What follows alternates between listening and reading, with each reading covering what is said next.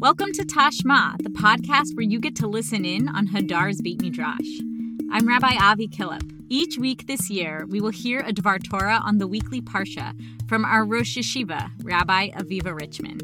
Let's listen.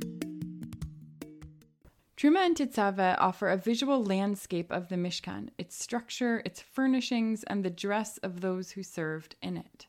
We also get a sense of the soundscape, or lack thereof. In one scholarly description, this was a quote, sanctuary of silence.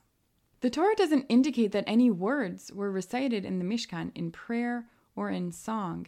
In fact, if we picture the Mishkan based on this week's Parsha, the only sound was from the jingling bells on the bottom of the robe worn by the Kohen Gadol.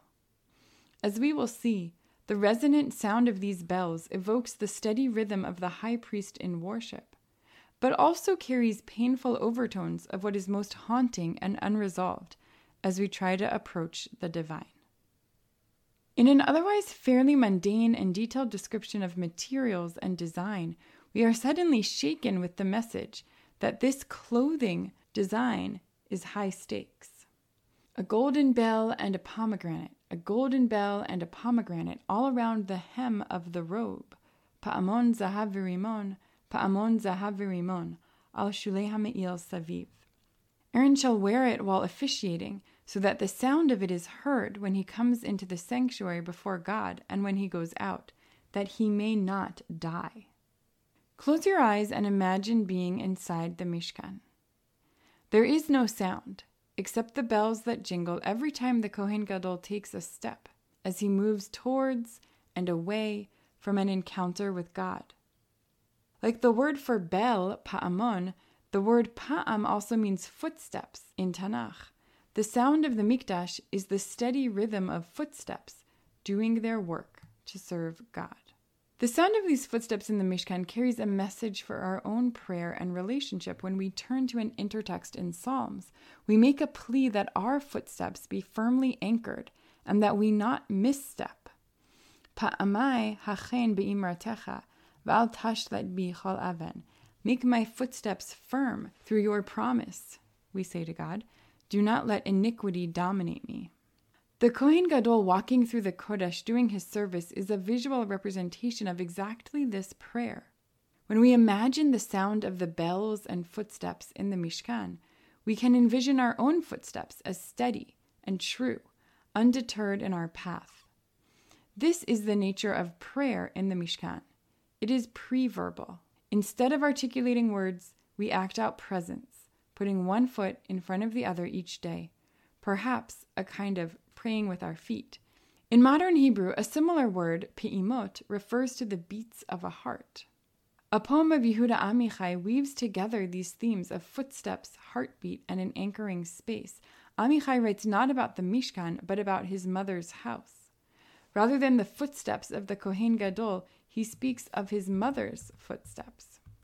צעדייך במדרגות תמיד בתוכי, לא מתקרבים ולא מתרחקים, כמו פעימות לב. Your footsteps on the stairs are always inside me, not approaching and not going away, like a heartbeat. Amichai's heartbeat in this poem is intertwined with the sound of his mother's footsteps on the stairs. The sound of her footsteps is constantly reverberating in his memory. Ironically, these footsteps don't clearly delineate whether she is coming or going, unlike the bells on the Kohen Gadol that are meant to indicate exactly whether he is coming or going. Instead, the memory of footsteps becomes a kind of constant rhythm, indicative of presence, like a heartbeat. It is as though the sound memory of these footsteps keeps Amichai alive. The sound of the bells in the Mishkan, in light of this poem, conjures the comforting sound of footsteps of people who anchor us and maybe set the rhythm of our own footsteps. Yet, there is a different, haunting reading of the sound of the bells in the Mishkan. It is not just a pleasant musical accompaniment to the avoda.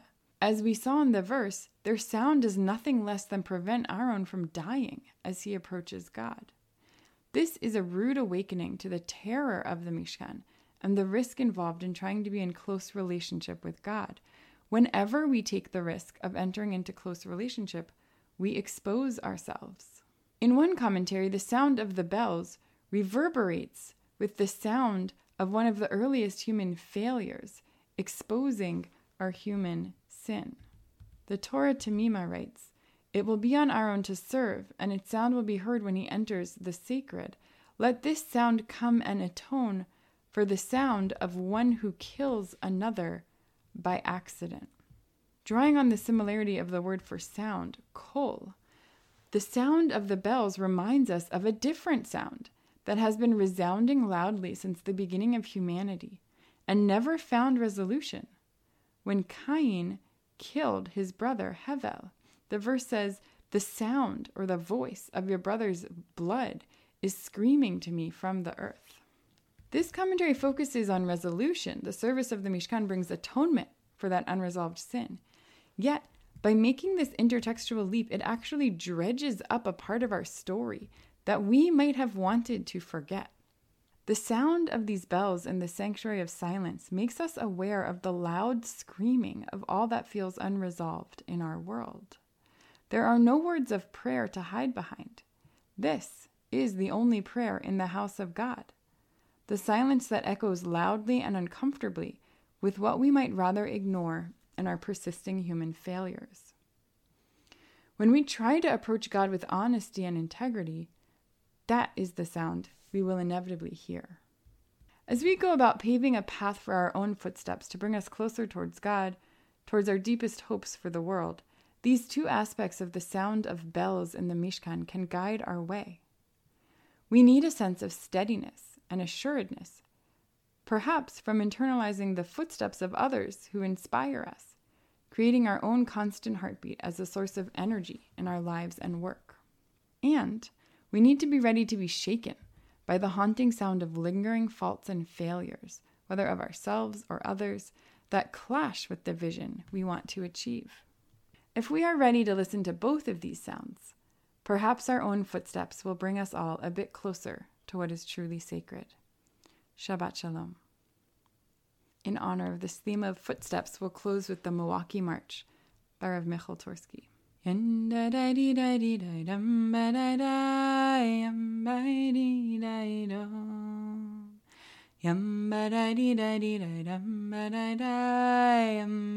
dee da dum yum ba da dee da dee da yum ba da da yum ba da dee da da Yum ba da dee da dee da dum ba da dee da dee da dum ba dee da do yum ba da dee da dee da dum ba da dee da dee da dum hi hi hi yum ya da da ya da da ya da da ya da dee da dee da dum ba da dee da dum da da dum hi hi hi yum Ya da da ya da da ya. Da da ya da dee da dee da yum ba da dee da dum yum ba da dee da dee da yum ba da dee da dee da dum ba dee da do yum ba da dee da dee da dum ba da dee da dee da dum hi hi hi yum.